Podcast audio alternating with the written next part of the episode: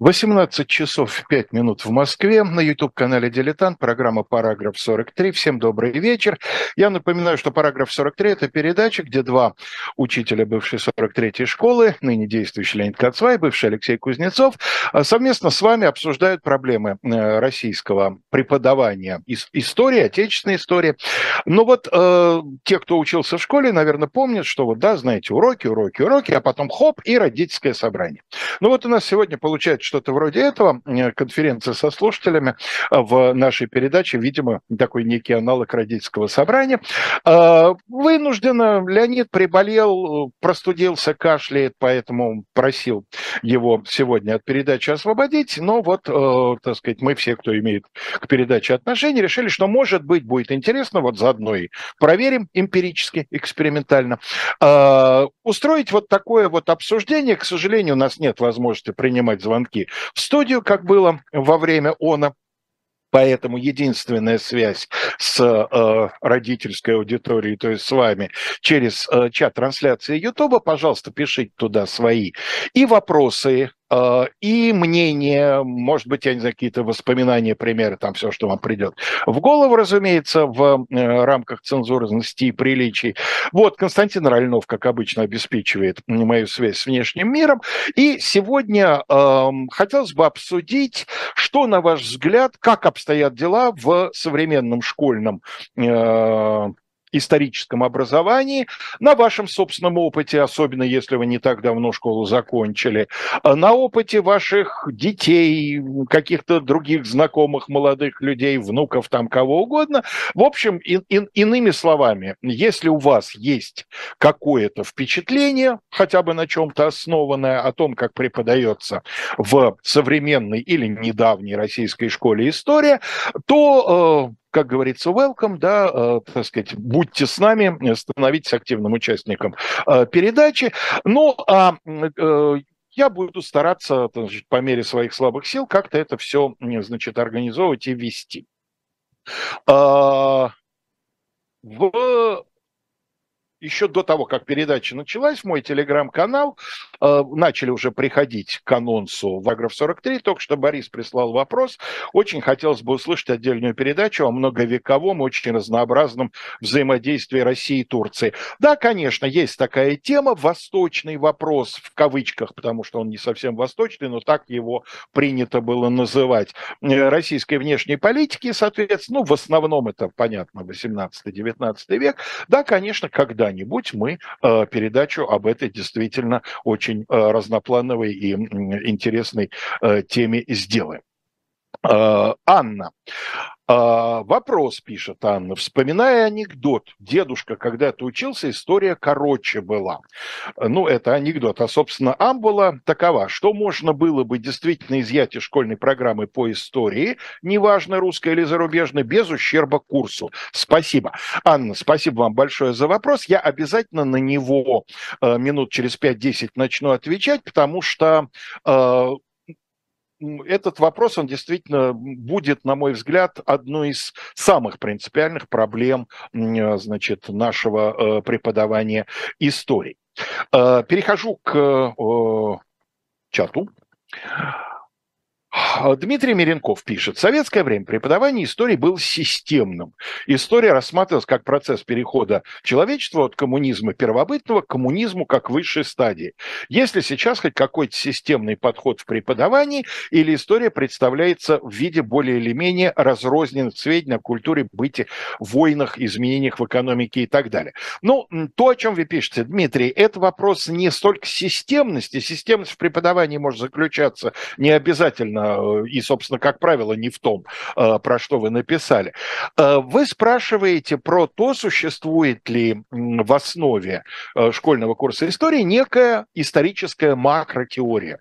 Вот исторический материализм, часть марксизма, который вы описали, это один из вариантов такой вот макротеории, то есть попытки подвести некую научную базу, выявить определенные закономерности в историческом процессе. Зависит. Нет, в сегодняшнем э, школьном курсе такого системного подхода нет. И э, я считаю, что это как раз нормально, потому что такого системного общепризнанного подхода нет в исторической науке и в мировой, и далеко, я имею в виду, до достижения значимого результата этой унификации. И существует у разных э, исследователей, у разных школ существуют разные представления, поэтому какой-то один, ну, например, я не знаю, там, цивилизационный подход, тот же самый марксизм, еще какой-то не марксистский вариант стадиального подхода, там, э, традиционное общество, индустриальное общество, постиндустриальное общество, да, довольно модная в западной науке такая система. Вот э, предлагать э, школьное образование на основе э, какого-то одного произвольно выбранного э, такого вот макроисторического варианта, мне кажется, было бы не здорово, потому что с какой, собственно, с какого лишь. Перед нашей передачей я рискнул все-таки потревожить моего друга и коллегу Леонида Кацву и его спросил. Все-таки человек проработал в школе 40 с лишним лет, вот, работает пятый десяток уже непрерывно и, соответственно, накопил по этому поводу много разнообразных наблюдений. Вот, вот что он ответил на мой вопрос, что он считает основными проблемами современного школьного преподавания истории. Он сказал, что на первое место он ставит отсутствие элементарной хотя бы, эм, элементарных источниковедческих знаний. То есть в школе э, историю преподают как некий нарратив, как некий э, набор сведений. Да? Вот, вот дети, слушайте, как было. При этом совершенно упускается то, что в настоящей исторической науке, потому что наука, не устаю это повторять, наука истории – это не набор сведений, это не набор закономерностей, которых в истории по моему убеждению, нет. Это набор определенных методов, методов исследования. Вот э, хотя бы даже элементарные представления об этих методах исторического исследования в школьном курсе отсутствуют. То есть э, не рассказывают об историках и исторических школах и об их подходах. Да? В современной школе только если сам где-то вот нароет, узнает, ну или учитель, скажем, широко возьмет, да, и проявит незаурядное рвение и эрудиции. Там никогда не узнает ни о школе аналов, ни о государственной школе, ни о других вариантах, э, которые в свое время очень неглупые люди. Представление о том, что такое исторический источник, ну то есть как, э, термин вводится – Термин, вы будете смеяться, вводится в самом начале курса истории, в пятом классе, в истории древнего мира. Там на втором или третьем уроке мы, значит, э, приводим детям примеры исторических источников, записываем определение, и все, и больше к этому, как правило, не возвращаемся. А это самое главное. Да? В результате выходят люди, которые, как только они сталкиваются с тем, что какие-то поступающие к ним сведения противоречат вот тому нарративу, который им впихнули в школе, они начинают на весь интернет или там еще на какое-нибудь пространство кричать «История не наука, нет никакой истории, есть только пропаганда». Ну, защиты от индивидуального дурака ни у кого нет, ну а коллективного формирует в том числе его представление, формирует в том числе школьное преподавание истории, к сожалению. С этим э, мнением я э, совершенно согласен. Второе, что ли, нет отметил, это примитивность нынешних учебников. А, тоже вынужден с ним согласиться, потому что хорошо помню, что при всем, при том, что вы понимаете, я никоим образом не апологет советских э, учебников истории, э, они тоже были занудноваты, они тоже, естественно, гнули одну и ту же партийно-идеологическую линию, но я вам хочу сказать, я, например, очень хорошо помню нам, нам в свое время учебники на следующий год выдавали в конце предыдущего года, поэтому летом, ну, признаюсь, учебник математики я летом не читал, а вот с некоторыми гуманитарными учебниками я летом знакомился. И в частности, например, после седьмого класса я помню, с каким удовольствием на даче я прочитал учебник э, истории восьмого класса, да, 19 век, Федосеев, по-моему, фамилия автора была, вот, где, ну, было что прочитать, да, там не все было интересно, но было что почитать. Сегодняшние учебники, в общем, как мне кажется, я еще раз говорю, с Леонидом здесь согласен, интересным чтением не является. Ну и, наконец, э, то, что было, было сравнительно недавно, но сегодня изгоняется, выжигается каленым железом, э, это отсутствие вариативности. Да? История представляется как некая заданность, некая линия развития событий, э, причем мы всегда правы, да, а если мы не правы, то, как говорит зал, я в той или иной степени согласен, я хочу от себя тоже для затравки добавить, что я считаю главными проблемами значит, нашего школьного исторического образования.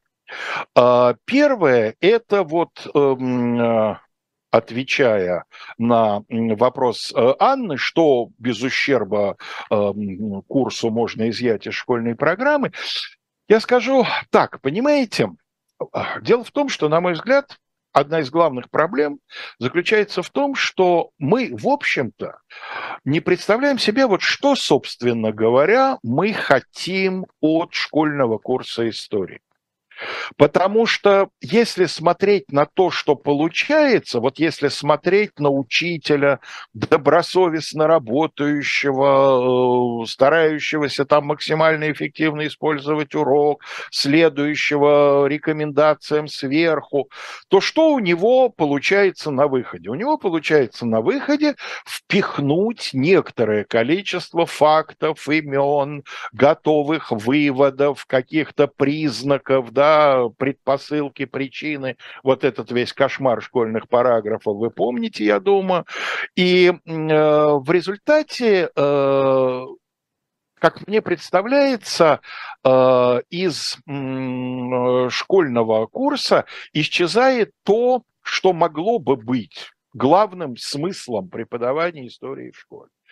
Это вот то, что Леонид назвал первым пунктом. Это вот это вот самое источниковедческое ну, скажем так, недоверие, да, а, столкнувшись с некой интерпретацией, столкнувшись с некоторым неизвестным вам ранее фактом, с какой-то оценкой, мы либо ее отметаем, потому что она нам не нравится, либо если она отвечает шумам в нашем голове, в унисон с ними шумит. Мы ее радостно принимаем, потом везде ссылаемся. Вот в умной книжке сказано то же самое, да.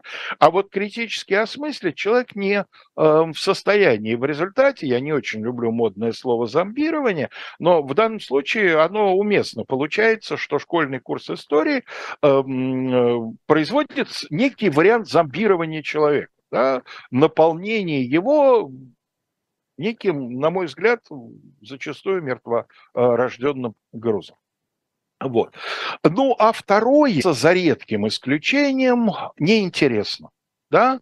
Даже когда подросток э, сам по себе интересуется историей, читает какие-то книжки, смотрит какие-то материалы, документальные фильмы и так далее, и так далее, школьная история в нем этот интерес не подогревает, а наоборот скорее его притупляет.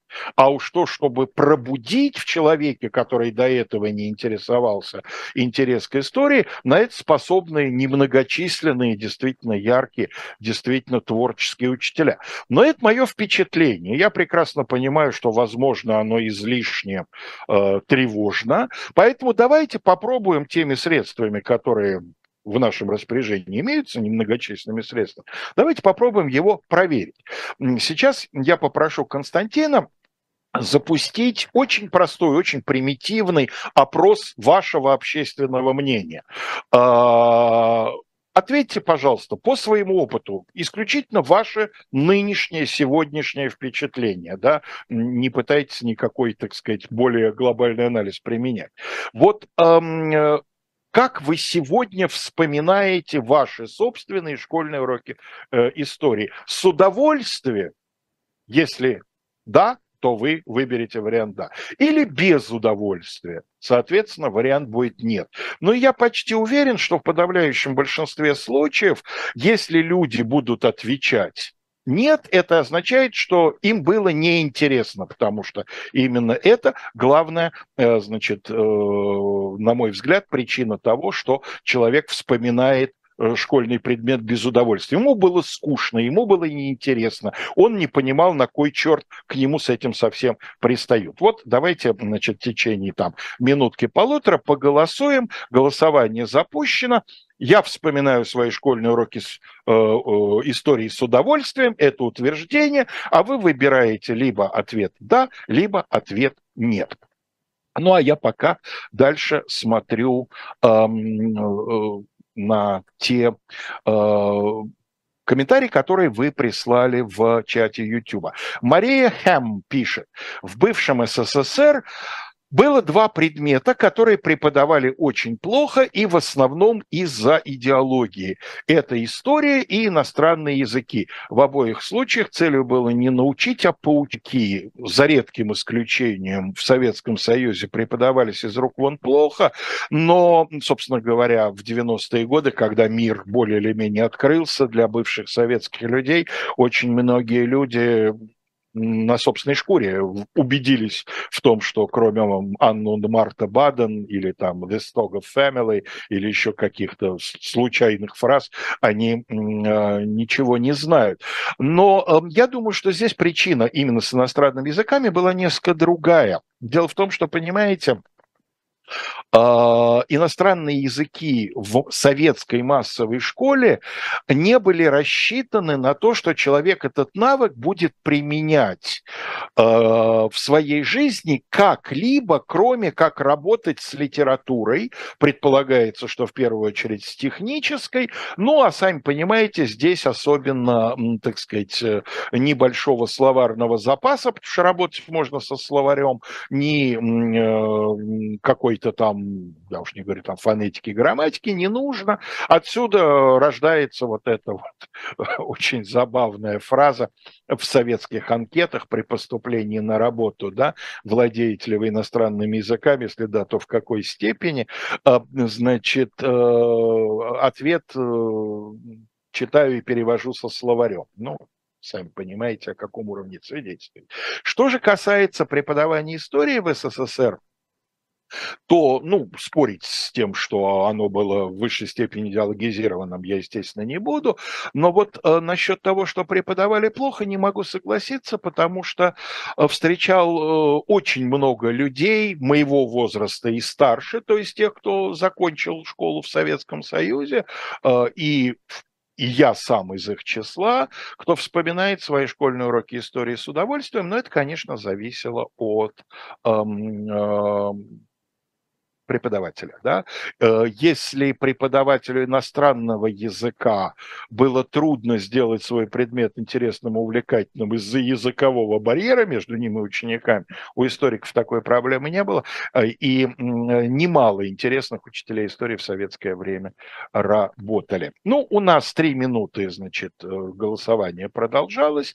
Давайте посмотрим, какие результаты получены. Вот, смотрите, результат полученный интересный красные, 8 отрицательно. То есть аудитория развалилась примерно по полам.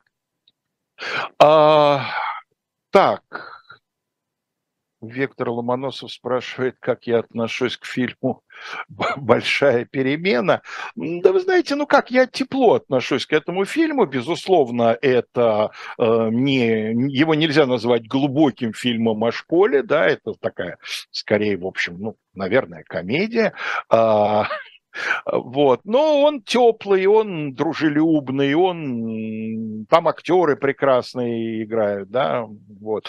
А, но это, конечно, не, не, не доживем до понедельника, не расписание на послезавтра, не чучело, да, вот те, а, на мой взгляд, высот советского кинематографа, где школьная тема существует. Так, Алексей Хтыненко, я давно вас хочу спросить. Вот вы знаете, вы как-то так дешево выпендриваетесь в этом чате. Вам сколько лет? Вот я который раз натыкаюсь на то, что Какая тема сегодня? Кто-нибудь смотрит со звуком? Ну, зачем себя перед всеми выставлять вот, вот тем, что вы выставляете? Зачем вы сюда ходите раз за разом, если смотрите без звука? Ой, господи, сколько подростков среди, казалось бы, взрослых людей, причем подростков далеко не самого высокого качества. А, мир пишет, вот интересная такая философская фраза, историю, которую мы зубрили, можно выкинуть. Вот, собственно, в этом главный ее недостаток. Да? Э, если бы изучалась история не как сухой набор, э, так сказать, фактов, имен и выводов, ее нельзя было бы выкинуть, потому что это были бы э, навыки, многим полезные даже в тех сферах деятельности, которые никак напрямую не связаны с историей. Так, Иван из э, Раменского спрашивает, в какой момент современность становится историей, на, на каком году надо завершать изучение истории России в школьном курсе? Спасибо, Иван, очень важный вопрос. Тут не так давно э, одна моя уже довольно давняя э, выпускница, которую я учил истории, журналистка на Брежневе. И вы сказали, что за Брежневым, ну не на Брежневе, перед Ельцином, да, на Горбачеве. И вы сказали, а она училась, соответственно, на рубеже 90-х и 2000-х. И вы сказали, что там после Горбачева начинается современность. Я действительно глубоко убежден, что ну, для каждой страны это будет разное, соответственно, там э, разные события, разный э, исторический период, но э, в школьном курсе истории не надо изучать вот предшествующие сегодняшнему году годы, потому что оценка деятельности современных политиков станет исторической оценкой э, обязательно по прошествии определенного времени. Да? Истории нужно определенное отстранение, э, нужна, нужна возможность взглянуть ну, с высоты птичьего полета, что ли. А преподавая историю последних лет, неизбежно это будет превращаться в пропаганду более или менее откровенную, и в конечном итоге умных э, будет э, разочаровывать. А на глупых ориентироваться не надо. Вася Пупкин про Хазаров ровно три строчки в учебнике. Что с этим делать? Понять и простить. А сколько должно быть строк в учебнике? Ну, не заставляйте меня цитировать этот великий эпизод про 15 строчек из «Доживем до понедельника», да? Перефразируя его, мне пришлось бы сказать, что про Хазар три строчки, а от большинства народов осталось лишь тире между датой рождения и датой смерти. Ну, а, а сколько их должно быть? Понимаете, главное, что э, эти строчки есть, и если человек услышал, если человеку интересно, а может быть учитель еще добавил десяток слов к этим трем строчкам, то э, дальше человек, заинтересовавшись, найдет про Хазар э, много чего интересного. Либо в истории, либо у Павича, либо еще где-нибудь.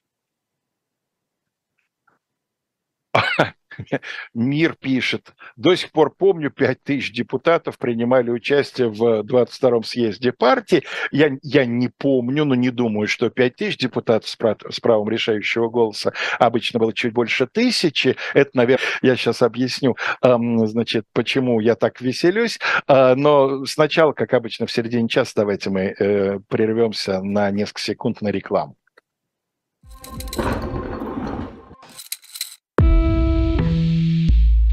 Вы лучше других знаете, что такое хорошая книга.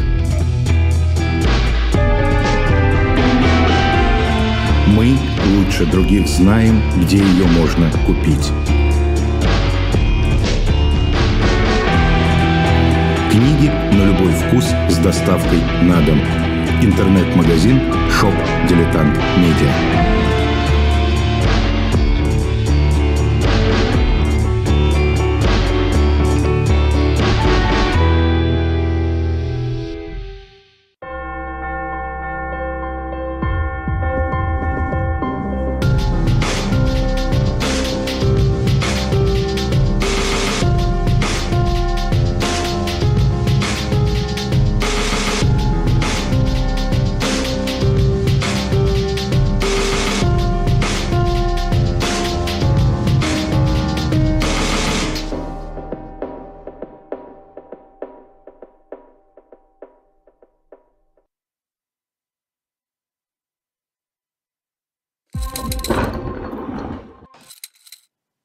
А, ну и перед тем, как вернуться к основной теме, еще один э, рекламный кусочек. Наш э, уважаемый кормелец, э, интернет-магазин shop.diletant.media предлагает вам книгу невероятно интересную, как раз для тех, кто интересуется к обсуждаемому нами сейчас вопросу, вот недавней истории э, нашего Отечества, это э, воспоминания э, Евгения Савастьянова. Я думаю, что особенно москвичам он хорошо памятен, но думаю, что и за пределами Москвы люди о нем, конечно же, слышали.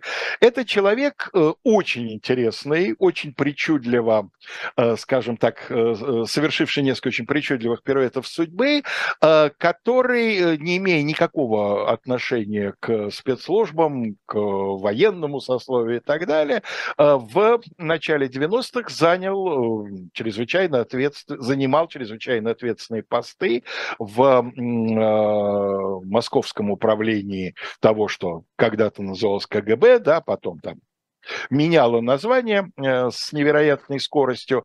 Э, и человек, который принимал непосредственное участие в многих важных судьбоносных поворотных событиях нашей истории. Ну, я вот прочитаю, так сказать, коротенькую аннотацию. Автор этих воспоминаний лично участвовал в похоронах, в кавычках, Коммунистической партии Советского Союза, снимал гриф «Секретно с историей Бутовского полигона», первым наладил контакт с антидудаевской оппозицией в Чечне, отвечал за кадровую политику администрации администрации президента Ельцина. Ну и от себя хочу добавить, что Евгений Севастьянов еще и обладает даром интересно все это описывать. Когда-то в свое время в программе «Книжное казино» мы делали с ним э, передачу. Ну и когда наши референты прислали мне вот информацию о том, что я сегодня в передаче рекламирую, это опять был для меня привет из моего учительского прошлого, потому что мир тесен, Москва, как известно, большая деревня, и э, младшего из двух сыновей Евгения Севастьянова я в свое время в школе обучал истории, ездил с ним э, в школьный летний туристический туристический лагерь, сохранил э, приятные воспоминания об этом э, веселом очень высоком, крупном таком парне, а сейчас явно высоком, интересном э, молодом мужчине, но я его с тех пор не видел. Но когда вот у нас была передача с э, Евгением Севастьяновым, мы с ним обменялись воспоминаниями, так сказать, учителя и родителя. Вот. Э, ну, давайте вернемся к э, нашим с вами вопросом. Так вот, почему я так развеселился на реплику э, э, о том, что до сих пор помнит человек, сколько было депутатов э, в, на 22-м съезде партии. Вы знаете, я э, лет ну, давно, уже лет 15 наверное, назад, э, где-то наткнулся на... Ну, была дискуссия о лучшем в мире советском образовании, такая популярная до сих пор тема. И вот какая-то, видимо, уже достаточно пожилая женщина, потому что она как там ссылалась на годы, в которые она училась в школе, по-моему, в 60-е. И вот она с гордостью, отстаивая тезис о том, что советское образование действительно было самым лучшим в мире, э, значит, э, с гордостью, как мне показалось, написала и вообще, вот мне уже много лет, а я до сих пор наизусть помню письмо Татьяны Онегин. И вы знаете, остается только руками развести, потому что нет, ничего плохого в том, что человек помнит письмо Татьяны Онегину. Нет, конечно, хорошо его помнить, хорошо знать много стихов, хорошо хранить в своей памяти шедевры мировой литературы. С этим было бы, так сказать, э, безумно глупо спорить. Но э, дело в том, что это не образование. Это, дай бог здоровья этой женщине, хорошая память, это ее там прилежность как ученицы в свое время, но э, что это э, дало ее формированию как личности. Сам по себе текст, само по себе, само по себе то, что она помнит текст, я думаю, что нет. То есть когда-то на нее, наверное, повлияло письмо Татьяны Онегину, но то, что она его помнит до сих пор, мне кажется, никак его особенно не формирует. Э, чтобы тень Леонида Кацвы э, продолжала присутствовать в передаче, мне все-таки без него в ней неуютно. Э, я вам хочу рассказать одну из моих самых любимых баек, а дело в том, что ее мне рассказал он, а он, в свою очередь, получил ее от его деда, который еще до революции получил юридическое образование и в советское время работал такую историю, которой он был, ну, вряд ли очевидцем, скорее э, ему ее там кто-то из первоисточников рассказал. В начале 30-х годов советская власть решила провести переаттестацию адвокатов, защитников, как их тогда называли. Дело в том, что в советском адвокатском корпусе было, еще было довольно много людей, бывших присяжными поверенными или помощниками присяжных поверенных до революции. В 20-е годы квалифицированных юристов взять было неоткуда, поэтому с ними мирились. Ну а сейчас подросли свои идеологически выдержанные кадры, поэтому старых адвокатов потихонечку, значит, зачищали, за исключением тех, кто демонстрировал, как там тот же Илья Брауда, например, демонстрировал, значит, верность э, до гроба идеалам новой власти. И вот такой респектабельный адвокат, э, да, нужно было сдавать при переаттестации что-то вроде такого экзамена комплексного. Да, билеты, вопросы из разных отраслей права. Вот он берет билет, отвечает, доходит до какого-то очередного вопроса, а там вопрос по колхозному праву. Да, колхоз только-только началась сплошная коллективизация. И он говорит, ну, товарищи, я колхозного права, признаюсь, не знаю. Ну и какой-то из молодых да пронырливых, видимо, от комсомола в составе комиссии говорит, ну а как же вот так-то, вот придет к вам на прием в консультацию, товарищ колхозник, э, как вы сможете оказать ему квалифицированную юридическую помощь? Тот говорит, ну как, я подойду к шкафу, достану кодекс, открою, найду то, что нужно, и разъясню товарищу колхознику значит, его права и обязанности. На что молодой человек имел неосторожно сказать, ну так я так могу. Нет, с достоинством ответил старый адвокат. Вы подойдете не к тому шкафу. Так вот, на мой взгляд, э, образование по любому предмету – это в первую очередь эм, свободно ориентироваться в шкафах, да, знать, к какому шкафу подойти. А вот помнить, сколько делегатов приняло участие в съезде партии, это, безусловно, информация лишняя. Кот Валенки пишет, заканчивал школу в 93 году, поэтому хорошо помню, как учебники по истории менялись каждый год, учитель истории спилась. Кот Валенках, я вам так скажу, я более или менее свободно ориентироваться в курсе отечественной мировой истории начал году, наверное, на пятом ее преподавания. То есть я хорошо у замечательного учителя, у двух замечательных учителей отучился в школе. Потом я закончил вуз, в котором истории было очень много, и преподавали ее, ну, в основном все-таки преподаватели высокой квалификации, да. Потом я начал ее преподавать, и только вот через несколько лет она как-то более или менее начала укладываться в какую-то относительно упорядоченную конструкцию. Так что это абсолютно нормально нормально, то, что вы пишете, что вы начали ее как-то понимать в зрелом возрасте, но отвечая на ваш вопрос, нужна ли она в школе, вот как раз для того, на мой взгляд, чтобы к зрелому возрасту у каких-то людей начало выстраиваться и пришло некое понимание, начинать нужно в гораздо более юном возрасте. Поэтому думаю, что да, нужна.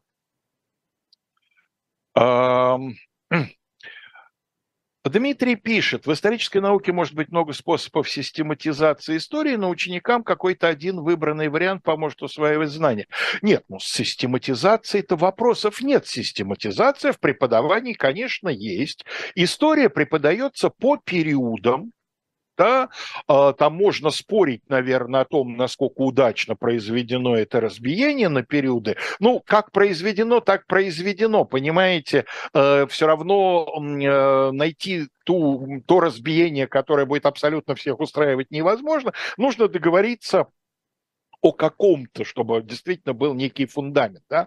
Вот. А дальше есть э, представление о том, что нужно, ну, относительно параллельно изучать историю отечественную и зарубежную, с этим я согласен, да, хорошо, когда существует такая вот синхронизация. Ну и вот, соответственно, так что нет, э, определенная упорядоченность есть. Может быть, я неправильно понял вопрос, на который начал там в самом начале отвечать, но мне кажется, вопрос был не про эту самую упорядоченность, а именно про наличие... Так, Владимир пишет, Кузнецов ошибается, говоря, что не существует адекватного макроисторического подхода. Я не говорю, что нет адекватного макроисторического подхода, я говорю, что их несколько. Нет единственного, да. А, танцующая с книгой Ольги из Западной Сибири. К сожалению, наша преподавательница истории просто читала учебник «Шаг вправо, шаг влево», ужасы, кошмар. Думаю, что я уже тогда знал много больше, так как много читал. Ольга, ну вот, понимаете, к сожалению, такие учителя были во все времена. Такие учителя были в дореволюционной гимназии, такие учителя были в советской школе, таких учителей полно сейчас. А, но это не особенность именно школьного предмета истории. Такие учителя есть в любом предмете, да. И если вы на такого учителя попали, но это я адресуюсь не школьникам, а родителям, разумеется, да, и, э, ну, надо пытаться что-то с этим сделать, либо ребенка в другую школу стараться перевести, если есть такая возможность, либо там, может быть, э, с учителем как-то поговорить. Ну, не знаю, в общем, тут нет каких-то универсальных рецептов, но я к тому, что это такая проблема есть, но она вневременная, и боюсь, что не очень решаемая.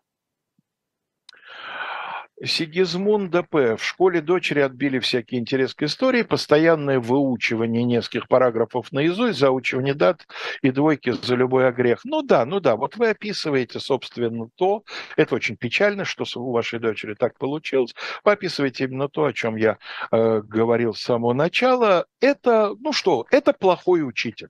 Понимаете, э, никакая государственная политика, понятно, что государственная политика влияет на преподавание истории, но никакая государственная политика не может заставить учителя работать плохо и скучно. Да? Работает плохо и скучно он потому, что он плохой учитель. И он так будет работать, какая бы государственная политика не была. Потому что выучивание нескольких параграфов наизусть – ну, это, это абсолютное безумие для того, чтобы поставить оценки, ну и там проверяющих, если занесет на урок, ну, так сказать, чтобы они благосклонно покивали, это вообще ну, говорить не о чем. Да, вы знаете, мне тоже так повезло с моей, с моей учительницей литературы старших классов. Она на первом уроке в восьмом классе, был и, и ее первый урок, она к нам пришла сразу после института, сказала нечто похожее, ну или, по крайней мере, может, и не сказала, но она так делала. А...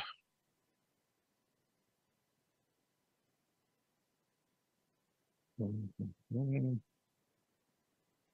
Юшкин кот сочувствует сегодняшним учителям истории. А, Господи.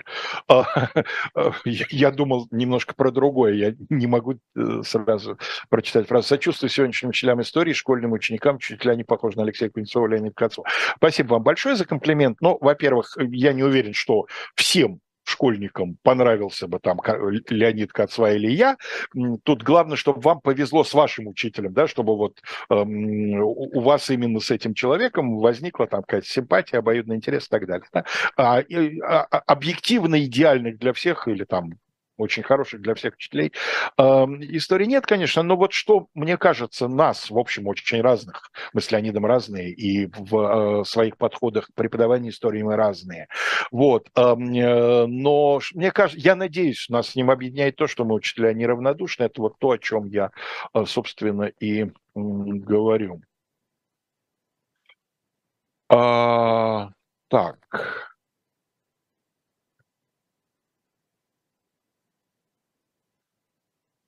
Андрей Романов пишет, у меня вот историк был коммунистом, ох, интересно же рассказывал, а потом мемориал местный организовывал. Если я правильно понимаю, эм, вы пишете о том, что человек э, сначала, так сказать, излагал одни взгляды, а потом э, начал придерживаться других. Понимаете, Андрей, я не стал бы по этому поводу иронизировать, а судя по э, скобочке в конце вашей фразы, вы иронизируете. Значит, дело в том, что тут надо разбираться индивидуально с каждым случаем. Я очень легко могу себе представить ситуацию, когда человек более или менее убежденно излагал э, коммунистические взгляды, а потом в них разочаровался. Таких людей перед моими глазами прошло очень немало. В советское время, да, вот видите, вы же пишете, он интересно рассказывал. Может быть, он был не очень искренен с точки зрения содержания, да, говорил то, что в учебнике, но, кстати говоря, здесь же тоже развилка. Я очень хорошо помню, как мой учитель пришел уже, будучи на пенсии, да, а я работал в своей бывшей школе в это время. Вот он пришел повидаться, зашел ко мне, ну, мы ля-ля там зацепились языками, естественно. И в какой-то момент он меня очень так встревоженно Э, спросил или сказал, я не помню, была ли там вопросительная интонация, но смысл был в том, что, понимаешь, ну вот, вот да, ну я вам рассказывал там в том числе и те вещи, в которые я не верил, но ты же понимаешь, что я не мог вас подвести, вам же экзамены было сдавать, выпускные, вступительные, научил бы я вас там чему-нибудь не тому, за что бы потом у вас были неприятности. Я ему абсолютно верю, да, вот может, другому бы кому не поверил, но совершенно конкретному нашему Роберту Яковлевичу я верил, что его мотив был именно такой. Вполне возможно, такой же мотив был и у вашего учителя. Да? Но он интересно рассказывал. Понимаете, самое главное. Он не убил вас интерес к истории. За это, мне кажется, вы должны его вспоминать э, с теплым чувством. А то, что взгляды меняются, знаете, мне кажется, у умного человека они должны в течение жизни меняться. А, Андрей Чебыкин. Какие основные ошибки совершают учителя в преподавании истории в современной школе? Ну, Андрей, после, после того монолога, который я не так давно произнес, а, я вынужден вам ответить, что у большинства учителей, плохих учителей, главная ошибка, что они пришли работать э, в школу учителем.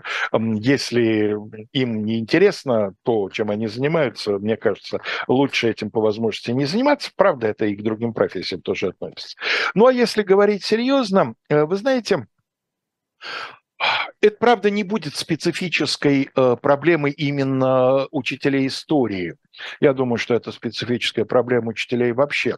Вот э, старый мудрый директор, при котором я много лет проработал, в той самой бывшей 43-й школе, Юрий Владимирович, 68 лет проработавший в отечественном народном образовании учителем и директором, э, как там целый педсовет провел по поводу того, что нужно постоянно думать о том, зачем ты 45 минут там провести опрос, выставить некоторое количество оценок. Ну, то есть, иными словами, прожить эти 40 45 минут, пройти очередную тему, поставить галочку в учебном плане, то это нехорошо. Да? А у твоего прихода на урок должна быть какая-то сверхзадача. Вот мне кажется, а, главная ошибка и беда учителя, когда он, когда его зажевывает вот эта ежедневная рутина, а надо понимать, что работа учителя очень рутинирована, да, она действительно напоминает конвейер, особенно в условиях, когда сегодня учителя, значит, вынуждены брать от полутора ставок, это абсолютно безумная совершенно нагрузка, которая выхолащивает любое желание работать, а, отнимая силы, выдавливая из человека жизнь и энергию по каплям. Не раба, а именно жизнь и энергию. Вот. А, но вот когда люди именно отбывают номер, они пытаются поставить перед собой какие-то интересные, амбициозные задачи. Вот это, мне кажется, это главная такая, я бы сказал, методологическая ошибка.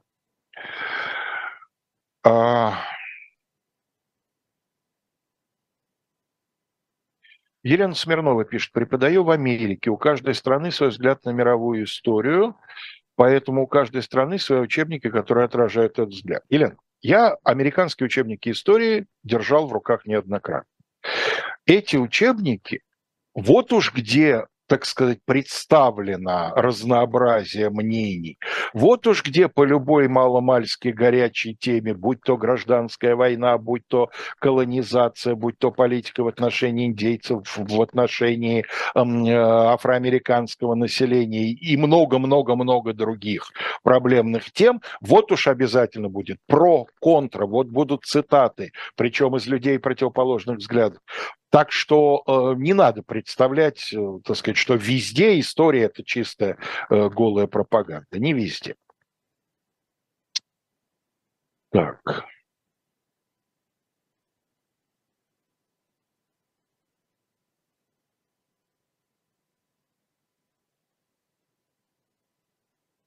Ну вот опять, Серж, каждый режим приносит свою историю.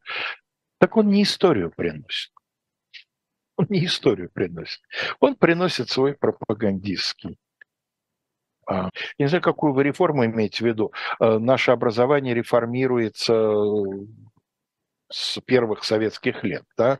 Лю, любого учителя, проработавшего любые 10 лет в школе, спросите, он обязательно попал по какую-нибудь реформу образования. А утверждение, что уровень знаний упал на пару порядков, извините, такие вещи надо чем-то обосновывать. А, Евгений Дьяченко. Алексей, расскажите об основных различиях в курсе истории у нас в европейских странах. А, ну, э, вы знаете, в разных странах приняты разные подходы, да, в тех же, например, Англии и Франции, расположенных по соседству, довольно принципиально отличается в государственных школах а, отношение к преподаванию истории. Там я про всю Европу не скажу, я не так много где бывал и далеко не везде бывал в школах и имею какое-то представление. Но в Англии бывал бывал, во Франции бывал. Вот. Но э, самое главное, э, у французов больше похоже на то, что у нас, то есть стремление к э, единообразию, но не только в истории, а вообще в принципе к стандартизации среднего образования. Да? Англичане в этом смысле гораздо сильнее по части порассуждать, подискутировать, подебатировать. Но вообще, конечно, для этого требуется отдельная э, передача, и не одна. Я думаю, я очень жалею, что не... Я вообще жалею о том, что с эхом произошло то, что произошло, а в частности из моих личных могил на кладбище, на общем Эховском кладбище. Мне очень жаль, что не удалось продолжить. Если вы помните, если вы слушали в свое время родительское собрание, я старался приглашать людей, которые рассказывали о том, как устроена система образования в разных странах. Буквально передачи 4 мы успели послушать и все.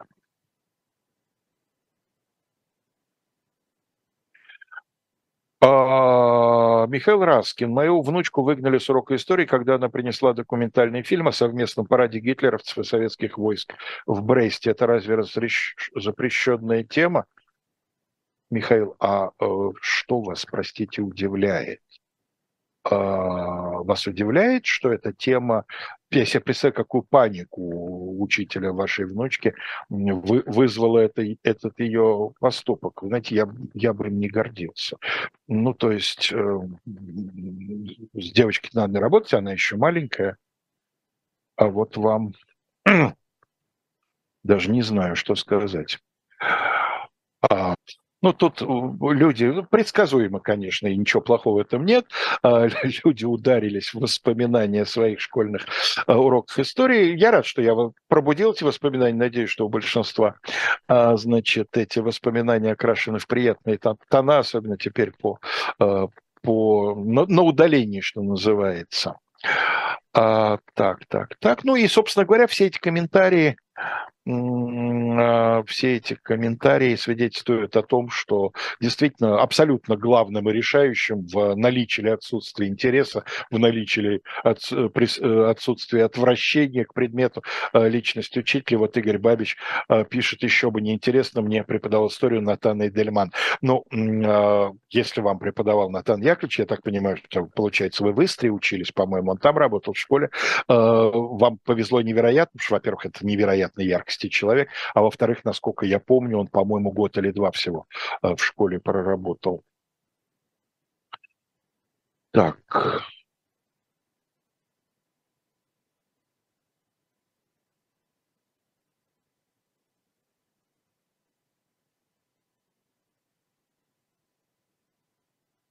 Сейчас, извините, пожалуйста. Здесь очень много личных вопросов ко мне, и э, среди них есть интересные. Вы знаете, у меня к вам просьба, вы их, пожалуйста, запомните. Будет там через несколько недель очередное слух и эхо э, со мной. приглашаю вас приходить туда, задайте, там будет уместно мне на них ответить, в том числе и на вопросы о романтических отношениях с ученицами. Пожалуйста приходите. И uh, я поговорю. У меня, извините, скакнул, очень сильно скакнул чат. Я не могу совсем найти. а, откуда мы... А, а, Михаил спрашивает, будет ли в параграфе 43 обсуждаться советский период истории. Знаете, Михаил, мы пока с Леонидом, вот у нас такая молчаливая договоренность есть, мы пока его не трогаем этот советский период, но это не значит, что это э, принципиальное решение на все времена. Дайте нам потихонечку будем переползать и в советский период. Я думаю, вы понимаете, какие нас сомнения гложат, причем сомнения эти, они именно в первую очередь того, как это организовать и как это все подавать. Так. Олег Власов. Ну, извините, я уж тут ни в каком не в порядке, просто выхватывает глаз какие-то реплики. В советских группах часто кричат вернуть советское образование назад. Неужели оно нормальное было? Слушайте, ну там же кричат не только вернуть советское образование назад, там же просят вернуть все советское назад. Неужели оно нормальное было? Чего уж на образование-то раз сам. А,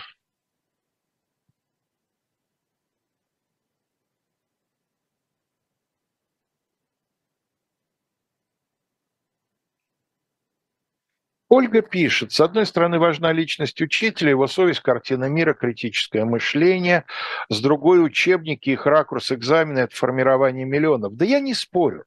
Конечно, разумеется, экзамены много что задают, особенно в старшей школе, учебники, безусловно, не проходят бесследно, даже неинтересно.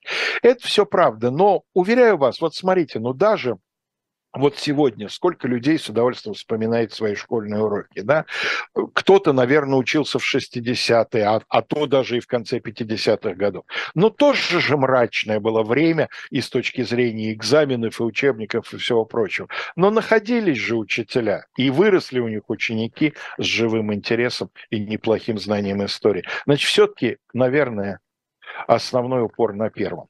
Время нашей передачи неумолимо подходит к концу. Мы договорились, я надеюсь, с вами. Те вопросы, которые не по теме сегодняшней передачи, но адресованы были мне. Если действительно вас интересуют ответы, пожалуйста, приходите в следующую передачу. Эм, я имею в виду «Слух эхо». Я с удовольствием постараюсь на них ответить. Спасибо всем за внимание, за участие. Всего вам самого доброго.